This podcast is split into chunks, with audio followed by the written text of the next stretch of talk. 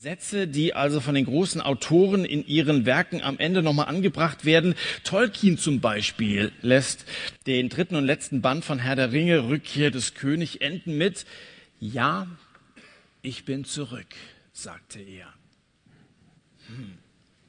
Das ist ein Satz, der gewissermaßen auch an das Ende von diesem Gleichnis, das Gleichnis vom verlorenen Sohn, passen würde. Ja, ich bin zurück. Das klingt doch irgendwie nach Neustart, oder?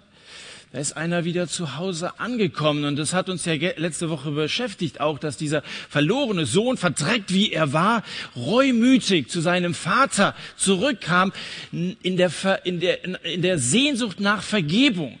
Er wollte angenommen sein, zurückgesetzt werden in diesen Stand im Hause seines Vaters, wäre zufrieden gewesen, irgendwo als ein Arbeiter mit dabei zu sein. Hauptsache wieder in der Nähe des Vaters, weil es begriffen hat, dass dieser Vater ihn liebt, so wie das gerade im Liebeslied in eurem Lied zum Ausdruck kam. Dieser Vater, der alles investiert, damit Menschen zurückkommen. Ja, ich bin zurück. Und trotzdem wird so ein Satz dem Ende des Gleichnisses vom verlorenen Sohnes nicht so wirklich gerecht. Wir haben letzte Woche gesagt, dass die zentrale Rolle im Gleichnis vom verlorenen Sohn dem Vater zukommt. Also es ist ja nicht ein verlorener junger Mann, sondern ein Sohn und der Vater spielt eine sehr entscheidende Rolle. Und dann gibt es noch zwei weitere Rollen, das sind mehr so Antihelden. Diese Rollen kommen den beiden Brüdern zu. Bruder Bruch, der mit dem Vater gebrochen hat, und Bruder Brav, um den es heute Abend geht. Und jeder von diesen beiden schreibt im Grunde genommen sein eigenes Ende von diesem Gleichnis jeweils auf seine Weise. Erstmal diese Fassung von Bruder Bruch, also das ist der, der gebrochen hatte, der gesagt, ich muss mal raus und gib mal das Geld und ich will was erleben. Während er am Ende nach Hause schleicht, seinerseits völlig am Ende, geht er nochmal die Worte durch, die er seinem Vater sagen will.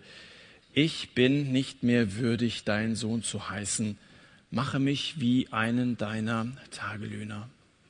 Einen, der von Tag zu Tag sein Gehalt bekommt und auch von Tag zu Tag entschieden wird, wirst du morgen auch noch mitarbeiten oder eben auch nicht, haben wir keinen Bedarf mehr. Ich bin zufrieden, wenn ich in diesem Risiko lebe, einer deiner Tagelöhner bin. Das ist also der Ausgang einer Geschichte, an die Bruder Bruch glaubt, der verlorene Sohn. Und zu Hause angekommen erzählt er dann auch diese Geschichte. Jedenfalls versucht er das. Während er diesen Satz sagt, Vater, ich bin schuldig geworden, wird er unterbrochen. Er wird korrigiert, als ihm nämlich das beste Gewand angezogen wird, ein Ring an seinen Finger gesteckt wird, er in neue Sandalen gestellt und ihm ein fetter Kalbsbraten vorgesetzt wird. Und das ist am Ende mit seiner Geschichte, denn Gott sagt, hey, ich habe was anderes mit dir vor, Tagelohn, ich bin nicht einverstanden, du bist und bleibst mein Sohn und ich möchte, dass du auch als solcher bei mir lebst. Also seine Version der Geschichte ist schnell zu, zum, zu Ende. Zum einen, weil es ihm die Sprache verschlägt und zum anderen, weil die Version seines Vaters die sehr viel schönere ist. Die Geschichte von Rückkehr, von Versöhnung von Neustart. Eine Geschichte darüber, dass er wieder Sohn ist. Der Junge spricht von Tagelohn, der Vater vom geliebten Sohn. Und Bruch muss sich entscheiden, welcher Fassung der Geschichte er vertrauen will. Will er seiner eigenen Fassung vertrauen oder der seines Vaters? Wie verstehst du Christsein in dem Sinne, dass du sagst, da muss ich arbeiten? In dem Sinne, ich muss mir das, was ich an Anerkennung bei Gott möchte, verdienen und ich muss mich möglichst anstrengen und da geht man mal mit ins Gefängnis und man sollte auch sonntags übrigens zum Gottesdienst gehen und so, man sollte ein paar Dinge machen, die, die Gott bejahen kann und dann bin ich so ein Diener, so ein Tagelöhner. Du musst dich entscheiden. Willst du der Version des Vaters glauben, ein Kind Gottes sein und damit alle Privilegien eines Sohnes haben oder reicht es dir, so ein Diener zu sein? Tagelohn oder Vollzeitsohn? Und da gibt es noch jemanden, der seine Vorstellung vom Ausgang der Geschichte hat. Und jetzt schauen wir noch mal rein, wenn ihr eine Bibel dabei habt, Lukas 15. Letzte Woche haben wir ja von Vers 11 an äh, das Gleichnis gehabt. Vorher ging es um das verlorene Schaf und die verlorene Münze. Und jetzt ab Vers 25, das Kapitel ist noch nicht zu Ende, geht verlorener Sohn Teil 2 los.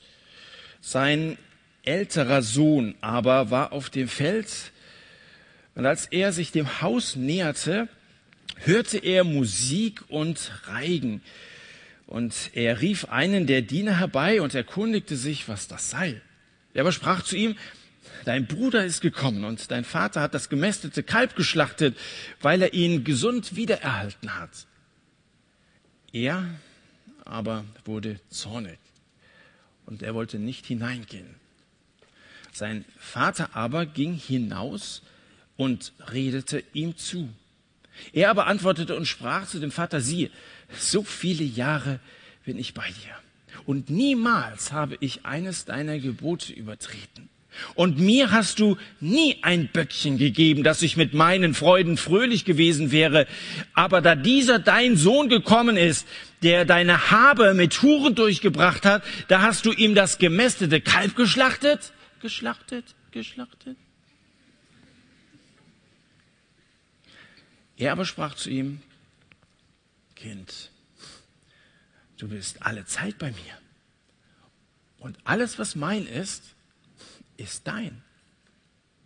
Aber muss man jetzt nicht fröhlich sein und sich freuen, denn dieser, dein Bruder, war tot und er ist wieder lebendig geworden und verloren und ist gefunden worden. Bruder Brav ist so ein richtiges Gemeindekind, so wie Arne früher war, vom Kontext aufgewachsen, wie viele von euch wahrscheinlich sind gläubige Eltern, ein Großteil der Verwandtschaft, alles sind Christen und du bist von klein auf mit zum Gottesdienst gegangen, immer schön Sonntagsschule, alles was dazugehört. Dieser Bruder Brav, der ist so ein Ureinwohner des christlichen Abendlandes, kann man sagen.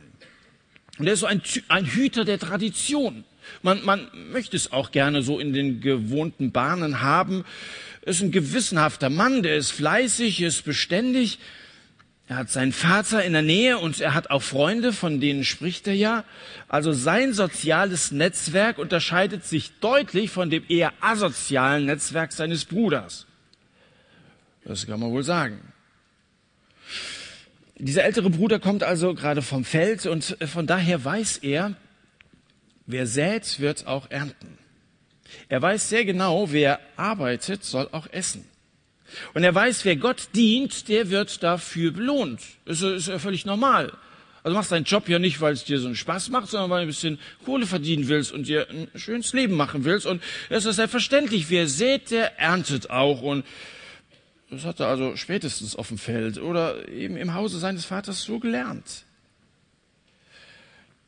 Das ist also die Vorstellung von Bruder Brav vom Schluss der Geschichte und von dem, den man daraus ziehen kann. Er ist nämlich überzeugt davon, dass sein Bruder wegen des Prinzips von Saat und Ernte keine Annahme und keine Vergebung zu erwarten hat. Wer ein Erbe und damit seine Chancen verspielt, der endet im Schweinestall. Das ist ja so eine Kausalregel. Also es gibt ja einen Zusammenhang zwischen Ursache und Wirkung. Und diese Regel, die logisch ist, die auch ganz natürlich ist, lautet, jeder kriegt das, was er verdient. Das ist eine logische Aussage. Jeder kriegt das, was er verdient. Das ist die Geschichte, das ist die Überzeugung, das ist die Theologie des älteren Bruders Brav. Aber jetzt gucken wir noch mal etwas näher hin. Der kommt also von der Feldarbeit. Er nähert sich dem Haus und er stutzt da erstmal, fragt sich, warum stehen so viele Autos da? Die Mucke ist bis hinten aufgedreht. Ist der Alte durchgedreht? Oder? Fast wäre er umgedreht und wäre später nochmal wiedergekommen. Ist ein bisschen unsicher. Aber die Neugier siegt. Bruder Brav schwankt so ein bisschen zwischen Verwirrung und Erwartung hin und her. Irgendwas Wichtiges muss passiert sein. Ist der Vater Bürgermeister geworden oder haben wir im Lotto gewonnen? Oder hat Papa bei Facebook aus Versehen ein paar Freunde zu viel zum Essen eingeladen? Soll ja alles schon mal vorgekommen sein. Und als ihm dann so ein Küchengehilfe über den Weg rennt, da pfeift er ihn herbei, sagt, was ist denn da los? Ist die alten Sicherung durchgedreht? Habe ich irgendwas verpasst oder so? Und dann kriegt er die Antwort, dein Bruder ist gekommen. Und dein Vater hat das gemästete Kalb geschlachtet, weil er ihn gesund wiedererhalten hat. Ich muss an Häger den Schrecklichen denken, der mitkriegt, dass seine Schwiegermutter zu Besuch ist. Der Tag ist nicht mehr zu retten. Und sein Vater scheinbar auch nicht. Offensichtlich. Das Gesicht des Bruders versteinert, die untere Hälfte steht weit offen. Und es ist eigentlich wie bei einer Kühlschranktür. Wenn die zu lange und zu weit offen steht, dann äh, wird das innen drin sauer. Und äh, so passiert es auch bei ihm. Zorn steigt in ihm auf. Stinksauer ist der Bauer. Sein Bruder hätte ja am liebsten mit Fußtreten dahin, Fußtritten dahin zurückgejagt, wo er hergekommen ist. Muss man überlegen, der hat ihn ja damals mit der Arbeit alleine sitzen lassen. Es war doch die Aufgabe von beiden Söhnen, dass sie sich mit da um den Hof kümmern und so weiter. Und er sagt, nö, ich möchte mein, mein, mein mir zustehendes Erbe und ich möchte ein bisschen was vom Leben haben. Wie steht denn der alte Bruder da? Jetzt kann er doppelt so viel Arbeit machen und muss sehen, wie der Laden läuft. Einmal ihm gegenüber, das war doch eine, das war eine Frechheit, die er da an den Tag gelegt hat. Und dann auch dem Vater gegenüber, er hat ihm seinen Lebensabend versaut. Der ältere Bruder hat das doch mitgekriegt mitgekriegt, Abend für Abend, wie er mit zerknirschtem Gesicht voller Sorgen da saß. Was wird mit dem Jungen passiert sein? Und nie hat der jüngere Bruder es irgendwann mal nötig gehabt, mal irgendwie zu Hause anzurufen, sich zu melden. Aber jetzt, jetzt, wo er pleite ist, da kommt er angekrochen. Und sein Vater, der fängt an zu kochen. Aber nicht so, wie sich der Ältere das gewünscht hätte und so, wie er das selber tut, sondern er kocht ein Festessen. Und während der das, das Bankett ausrichtet, richtet sich der Zorn des anderen gegen den Veranstalter. Und das kann man irgendwie auch nachvollziehen. Das ist doch eine unfaire Sache, oder nicht? Das, was Bruder Brav, wo er jetzt vom Feld kommt, völlig unerwartet, schmutzige Klamotten, stinkt unter den Achseln, so kennst du, wenn du von Arbeit kommst. Haus voller Leute, wie gesagt, der hat schon überlegt, kannst, musst du später nochmal kommen oder so das, was er jetzt hier antrifft und was ihm der Diener sagt, dein Bruder ist gekommen und da ist das Kalb geschlachtet worden und so weiter, es passt überhaupt nicht zu seinen Überzeugungen. Der Vater hält sich einfach nicht an die Regeln. Die Regel lautet Saat und Ernte. Wer sät, der erntet. Das ist doch logisch. Also sagt sich der ältere Bruder, wenn ich nach Hause komme, erwarte ich kein Fest, sondern ein festes Gehalt das, was mir zusteht, also der gerechte Lohn. Und mein Bruder, der soll ebenfalls seinen gerechten Lohn bekommen, nämlich nichts. Großzügigkeit scheint doch in dieser Situation völlig unangemessen zu sein. Womöglich bekommt das kleine Stinktier nicht nur Mitleid vom Vater, sondern, sondern auch noch ein zweites Erbteil. Etwas von dem, was eigentlich dem Älteren zugestanden hätte. Im Haus wird also getanzt, gelacht, gefeiert, die Stimmung könnte nicht besser sein. Der Patriarch mittendrin und er scheint die ganze Feier von Herzen zu genießen. Und auf einmal kommt ein Boot in den Saal und er flüstert mit dem Vater, was, was, was, was besprechen die da? Draußen steht dein älterer Sohn und der ist stinksauer auf dich und auf seinen Bruder. Er soll reinkommen, sagt der Papa. Er weigert sich reinzukommen. Da steht der Vater auf. Gott kommt. Er bleibt nicht da sitzen und ignoriert so eine Meldung. Er steht auf und er geht vor die Tür. Die meisten Ärzte, Rechtsanwälte, Therapeuten und so weiter stufen sich selber so hoch ein, dass sie erwarten, dass die Klienten gefälligst zu ihnen kommen. Nicht zu Gott. Nicht zu Gott. Er geht, nein, er ist sogar schon gegangen, wenn wir jetzt mal die Geschichte Gottes im Neuen Testament anschauen. Er ist gegangen den unendlichen Weg, unendlich weit vom Gottsein zur Menschwerdung. Gott kommt. Es ist nicht so, dass wenn er im Himmel wahrnimmt, dass unter seinen geliebten Menschenkindern einige leiden, einige irgendwie auch äh, gedanklich völlig fehlgeleitet sind, dass er da sagt, ach komm, es ist so schön hier mit den Engeln, wir feiern weiter, Freude im Himmel über einen Sünder, der Buße tut. Letzte Woche im Satt haben sich drei Leute bekehrt. Wir freuen uns mit und äh, kommen diese anderen, da gibt's natürlich so manche Namenschristen und diese Traditionalisten und so weiter, die können mir aber gestohlen bleiben. Nein, er steht sofort auf und er geht raus. Gott kommt Sündern entgegen. In Christus ist er Mensch geworden, er kam in diese Welt. Gott kommt. Das lässt ihn nicht kalt, wenn hier einige eine völlig falsche Gottesvorstellung haben. Das, das sehe ich hier in diesen Versen, dass der Vater beide liebt. Brav nicht weniger als Bruch.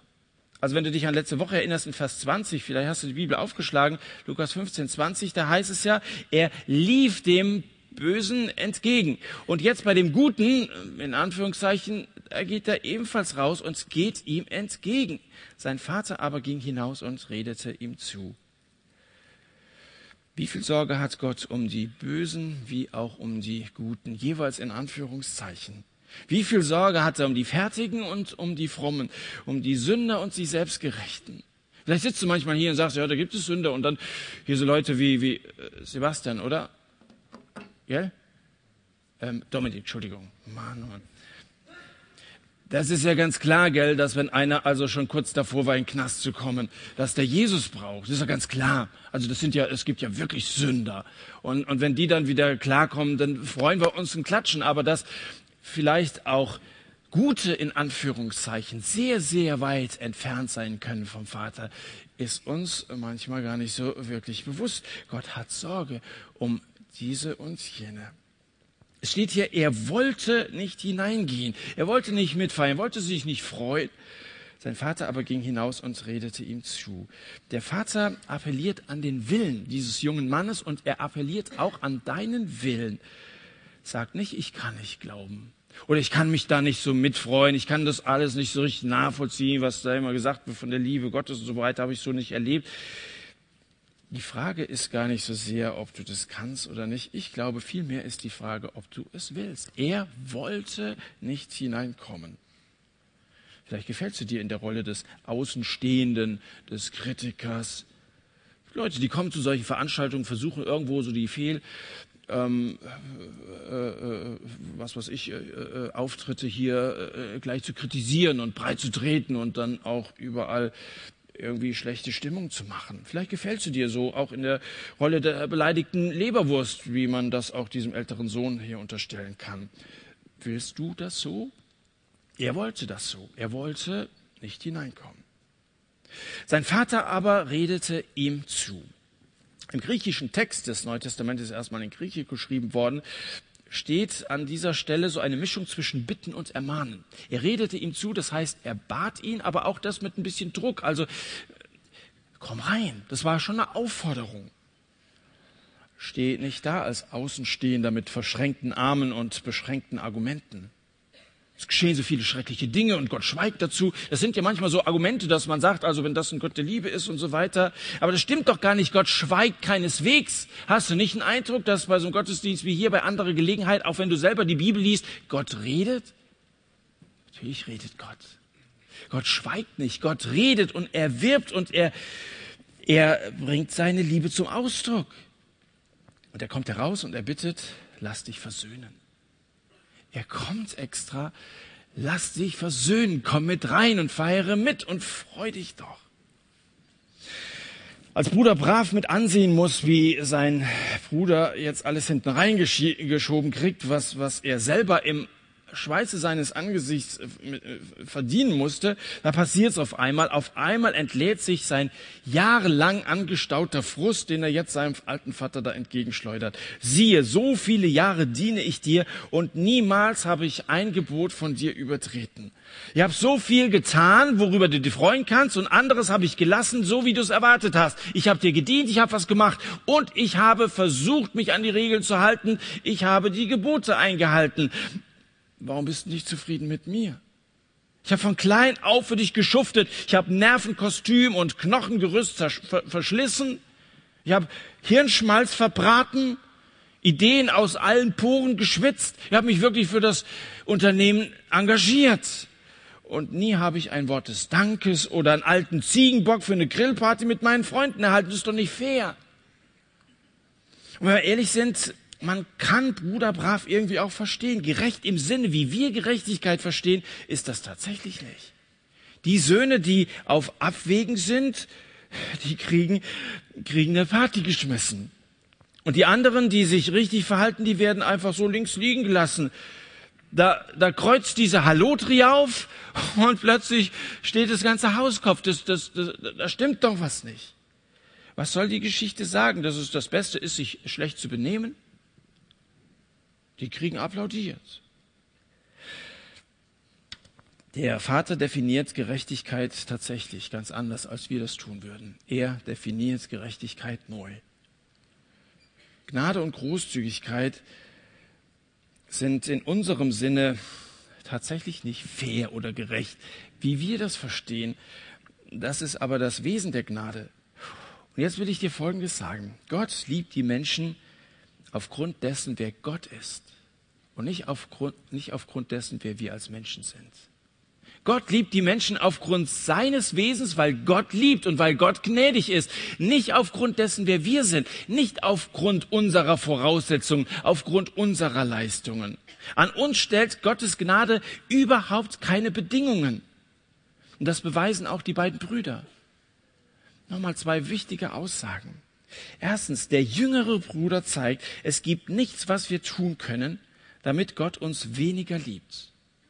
Es gibt nichts, was wir tun können, dass uns Gott weniger liebt. Er liebt uns grundsätzlich, unabhängig von unserem Verhalten. Nichts, was wir tun können. Also keine Frechheit, kein rausgeschmissenes Geld, kein ausschweifendes Leben, kein Ehebruch. Nichts, was wir tun können, dass Gott uns weniger liebt.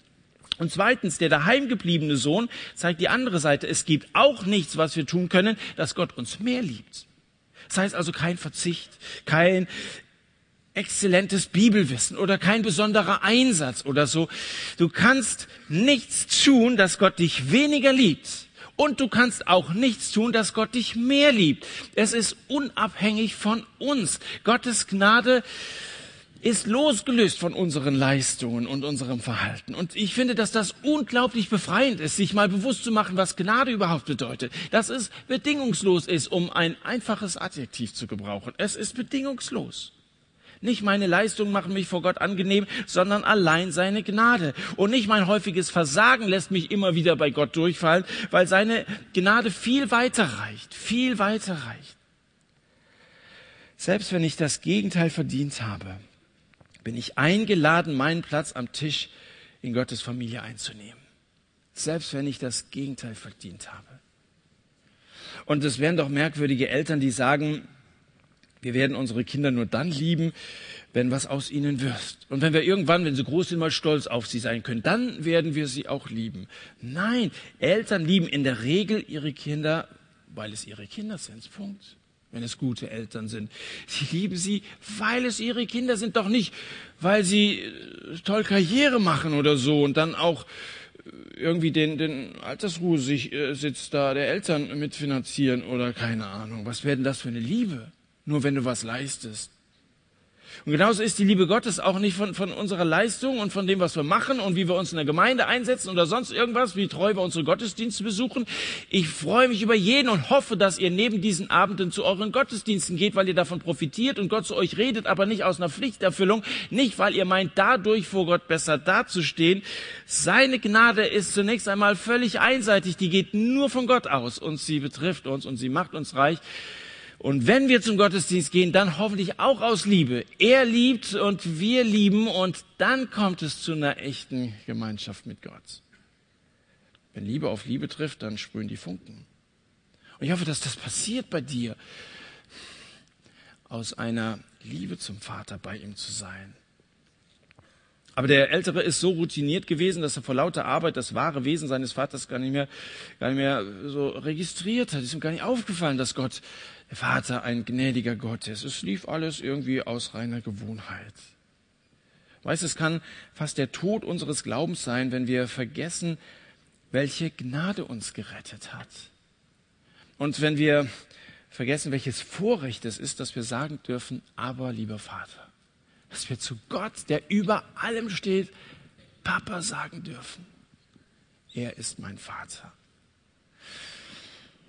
Um Annahme zu erleben, muss man erst, nicht erst in die Fremde gegangen sein, irgendwie auf Abwägen gewesen sein, bei den Schweinen gelandet sein wie der, wie der Sohn. Da muss man nicht fleißig drauf losgesündigt haben, sondern um das Wunder der Heimkehr zu erleben, da genügt es eigentlich schon, wenn ich jeden Morgen erstmal dafür danke, dass ich überhaupt mit Gott reden darf.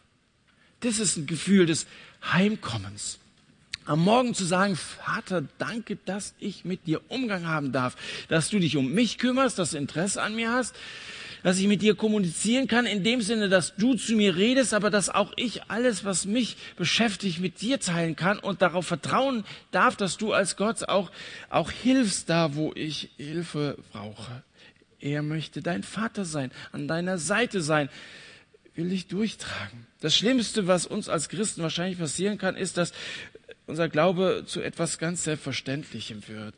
Der ältere Bruder trägt das Dasein im Vaterhaus wie so eine alte, verschlissene Jeans. Er trägt sie und er trägt sie auf. Kannst du machen. Es gehört irgendwie schon zu dir. Aber Glaube an Gott ist doch viel mehr. Deswegen danke Gott für seine Güte. Danke Gott für seine Gnade. Danke Gott für seine Großzügigkeit. Wollen wir das machen? Sollen wir Gott danken, dass er ein großzügiger, liebevoller Gott ist? Vater, vielen Dank dafür, dass du uns liebst. Und danke, dass deine Gnade bedingungslos ist und nicht abhängig von uns. Deine Gnade, deine Liebe ändert sich nie. Und ich möchte beten, dass wir alle ergriffen sind von deiner Großzügigkeit und dass wir uns darüber freuen können und dass wir etwas von Dank und Anbetung zum Ausdruck bringen, nicht nur irgendwie formell, wenn wir jetzt zusammen singen, sondern auch in unserem Alltag. Herr, du bist es wert, dass wir dich anbeten und loben. Wenn du das regelmäßig machst und, und mit, mit Gott, dem Vater, über die Freuden, aber auch die Schwierigkeiten deines Lebens redest, dann wirst du das Wunder der Vaterliebe Gottes in deinem Bewusstsein behalten. Das soll dich begleiten. So bleibt dein Glaube frisch. Du bleibst täglich und nächtlich froh. Und ich glaube auch, dass du frei wirst von Kritiksucht, die unter uns manchmal wie so ein Krebsgeschwür ähm, ähm, äh, kursiert. Aber Gott ist nicht nur reich an Gnade, sondern sein Vermögen als solches ist auch nicht zu verachten. In 2. Mose 19 lässt er uns mal so nebenbei mitteilen, mir gehört die ganze Erde. Also, du fragst, wie reich ist Gott? Er sagt, mir gehört die ganze Erde. Und dann in dem Psalmen, ich glaube Psalm 105, da steht, der Himmel gehört auch Gott. Also, ihm gehört alles. Gott ist ziemlich reich. Du hast es nicht mit einem Vater zu tun, der irgendwie da so an der Hartz-IV-Grenze oder so, sondern der ist absolut reich. Ihm gehört alles.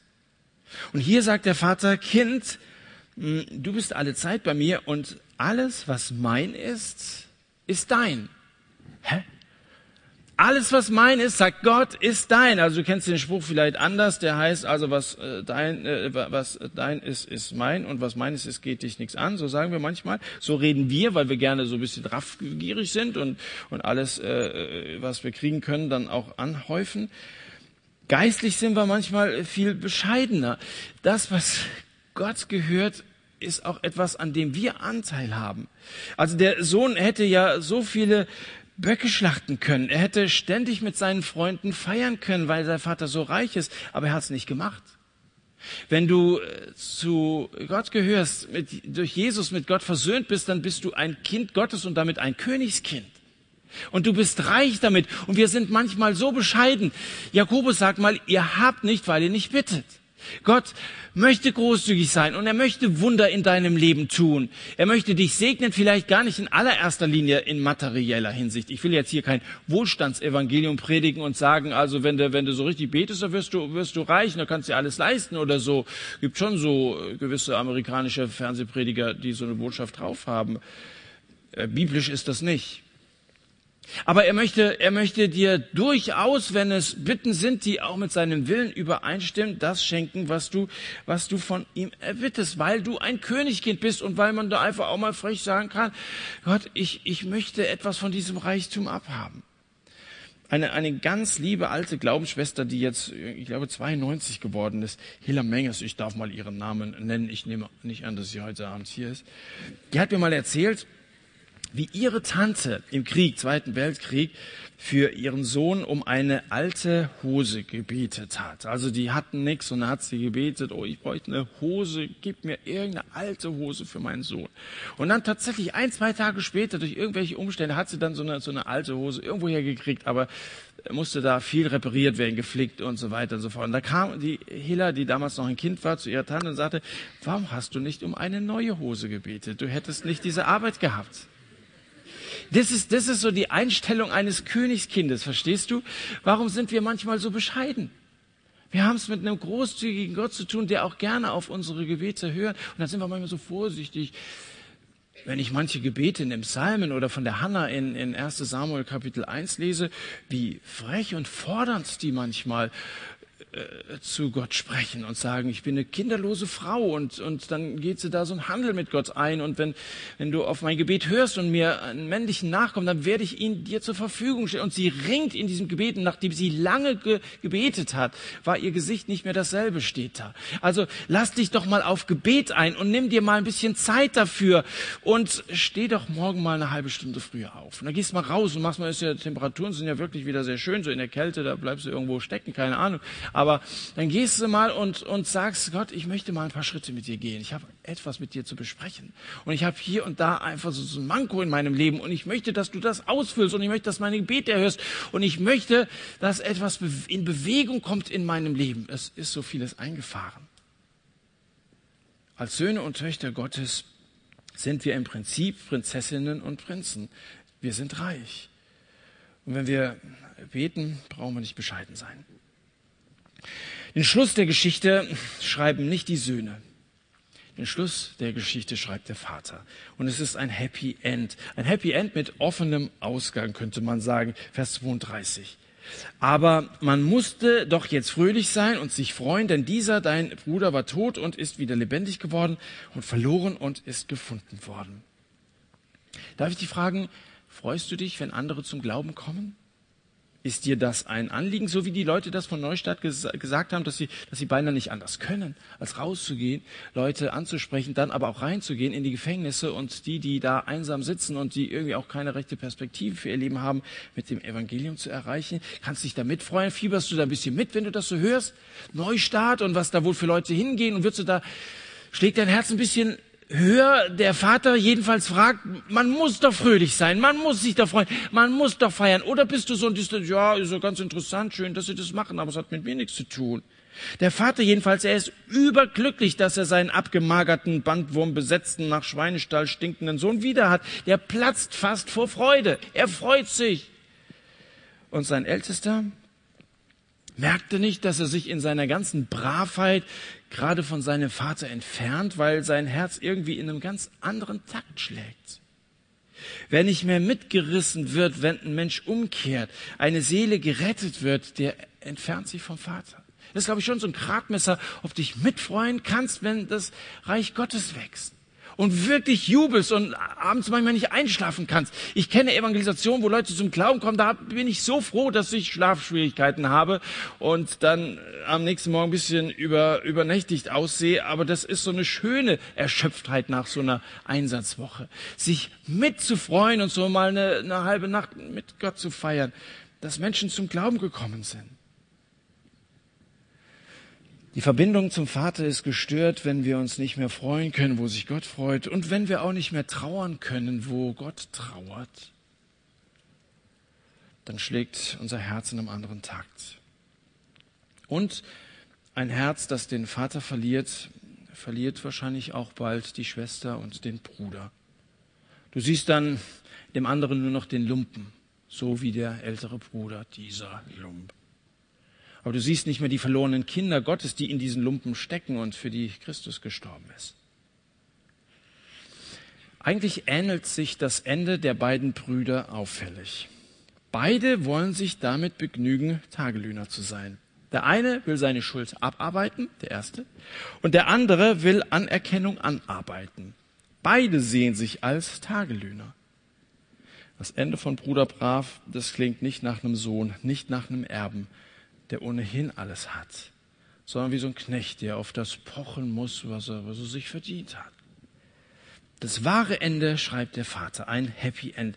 Aber man musste sich doch jetzt freuen und fröhlich sein. Und trotzdem bleibt das Ende irgendwie offen. Wir wissen ja nicht, was aus dem älteren Sohn geworden ist. Also bei dem anderen, der kann seinen Satz nicht zu Ende sprechen und er kriegt das alles angezogen, Schuhe an, alles Ring und da wird gefeiert. Und dann können wir sagen, das ist, das ist jetzt, das ist das Ende. Aber wie die Geschichte des älteren Sohnes dem Bruder brav ausgeht, das wissen wir nicht so genau. Geht der Wut entbrannt weg oder, oder kommt er mit rein und lässt sich von der Feierlaune anstecken? Die Reaktion bleibt den zuhörenden Pharisäern und Schriftgelehrten überlassen. Du musst ans Anfang dieses Kapitels nochmal denken, jetzt am Ende. Da waren diese Pharisäer und Schriftgelehrten und die tuscheln und sagen, dieser nimmt Sünder auf und, und, und, und der ist mit denen. Kann das sein? Und Jesus erklärt hier, dass Menschen für Gott unglaublich wichtig sind.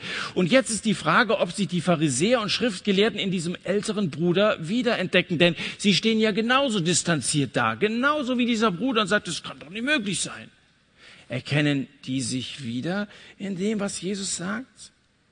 Jesus überlässt es ihnen. Deswegen bleibt das Gleichnis am Ende offen. Weil der Zuhörer jetzt gefragt ist, was machst du, Pharisäer, Schriftgelehrter? Und darüber hinaus, jeder, der dieses Gleichnis liest oder eine Predigt darüber hört, ist ebenso gefragt, was ist mit dir? Jesus überlässt das Ende letztendlich dir. Möchtest du mit deinem Außenseiter-Dasein weitermachen? Reicht es dir irgendwie so ein bisschen mit dabei zu sein und, und mal zu gucken, was die Frommen so machen oder so? Oder möchtest du einen Neustart machen? Kommst du rein? Lässt du dich versöhnen mit Gott? Ich bitte darum für Christus. Lass dich versöhnen. Wenn du heute Abend so einen Neustart machen möchtest und wenn du dich in einem dieser beiden Bruder, Brüder wiedererkennst, vielleicht Hast du letzte Woche nicht den Mut gehabt, als es um den verlorenen Sohn ging, der wirklich viel Dreck am Stecken hatte und der reumütig zurückkam, so ein Bekenntnis zu dokumentieren und hier vorne hinzukommen und zu sagen, ja, ich möchte möchte mit Jesus leben und seine Vergebung in Anspruch nehmen, dann kannst du heute Abend mitbeten. Du musst nicht nach vorne kommen, musst es jetzt nicht zeigen. Und es geht uns auch überhaupt nicht um Zahlen oder so. Da geht es überhaupt nicht um so eine Erfolgskontrolle oder so. Es geht uns darum, dass ihr mit Gott ins Reine kommt, dass ihr Vergebung findet und dass ihr diesen Neustart macht dann bete doch mit, wenn ich jetzt gleich so ein Gebet spreche. Ganz bewusst mach dieses Gebet zu deinem Gebet. Und wenn du dich auf der anderen Seite in dem anderen älteren Bruder wieder entdeckst und sagst, ich bin, bin so distanziert, ich gehöre schon irgendwie dazu, bin da reingeboren, aber ich habe bisher mein Christsein eben als eine Leistung verstanden. Ich dachte immer, ich muss, ich muss was tun, damit Gott mit mir zufrieden ist. Aber im Grunde genommen ich habe verstanden, Gnade ist unabhängig von meinen Leistungen, bedingungslos. Es gibt nichts, was ich tun kann, dass Gott mich mehr liebt, nichts, das ich tun kann, dass Gott mich weniger liebt. Und ich möchte diese Liebe, diese Gnade in Anspruch nehmen und ich möchte sie erleben und diese Gnade soll mich beflügeln.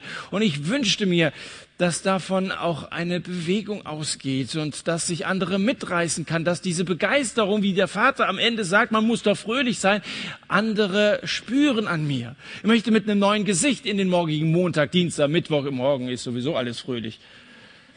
Rosenmontag für die Leute, die sowas später hören.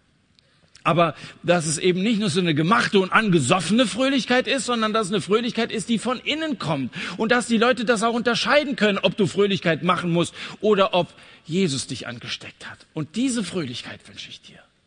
Und deswegen wollen wir beten.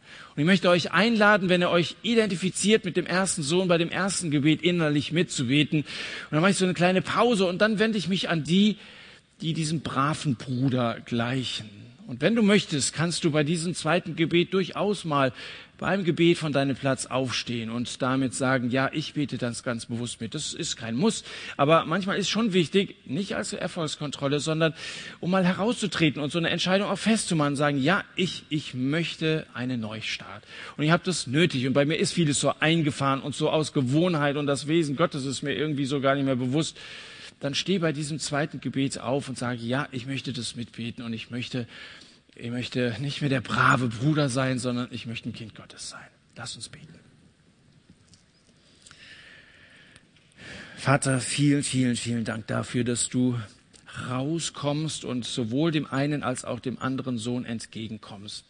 Und danke, dass du nicht im Himmel sitzt und irgendwie guckst, das läuft nicht alles so richtig, dann, dann versuche ich mich ein bisschen abzulenken, sondern dass dir das keine Ruhe lässt und dass du so sehr deine Liebe unter Beweis gestellt hast, dass du deinen Sohn Jesus in diese Welt gesandt hast, dass du Mensch geworden bist. Gott wird Mensch und kommt zu uns und dein Sohn Jesus, er lädt alle ein, kommt zurück und feiert mit. Es ist Freude im Himmel über Sünder, die Buße tun. Und jetzt wollen wir als solche beten, die wir so auf verlorenen Wegen sind.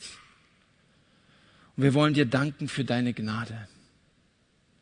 Und dir danken, dass du uns sogar entgegenläufst, mich in die Arme schließen möchtest, mich mit Küssen überschüttest und dass du diese Feier anstimmst über einen Sünder, der Buße tut. Danke, Herr, dass du ein Sündenbekenntnis hörst und ernst nimmst und dass du mir meine Sünden vergeben möchtest, dieses neue Kleid anziehen möchtest, dass du mir den Ring an den Finger steckst als ein Zeichen, ich gehöre zur Familie dazu, die Sandalen anziehst und dann dieses gemästete Kalb schlachtest und wir fröhlich sein können. Vielen Dank, Herr, ich habe es nicht verdient. Danke für deine Gnade.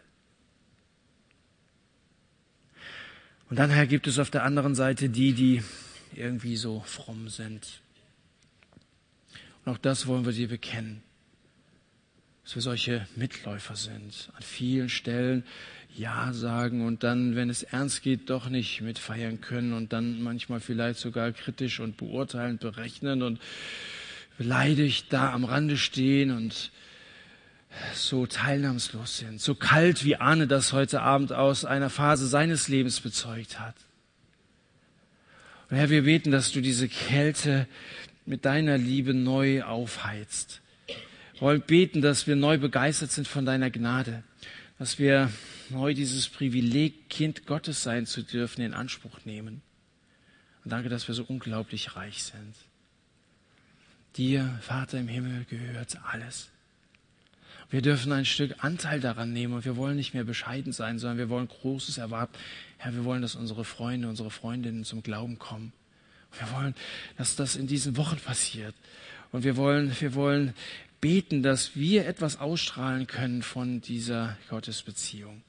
Hilf uns bitte dazu, dass wir neu beflügelt in die neue Woche gehen. Und dass der eine und der andere, der heute Abend diesen Neustart durch deine Gnade verursacht, in sich zulässt nun auch den Mut hat, das im zweiten Teil zu bezeugen, andere wieder davon zu begeistern, was du in unserem Leben tust. Herr, dir allein die Ehre für deine unglaublich große Gnade und Liebe zu uns. Amen.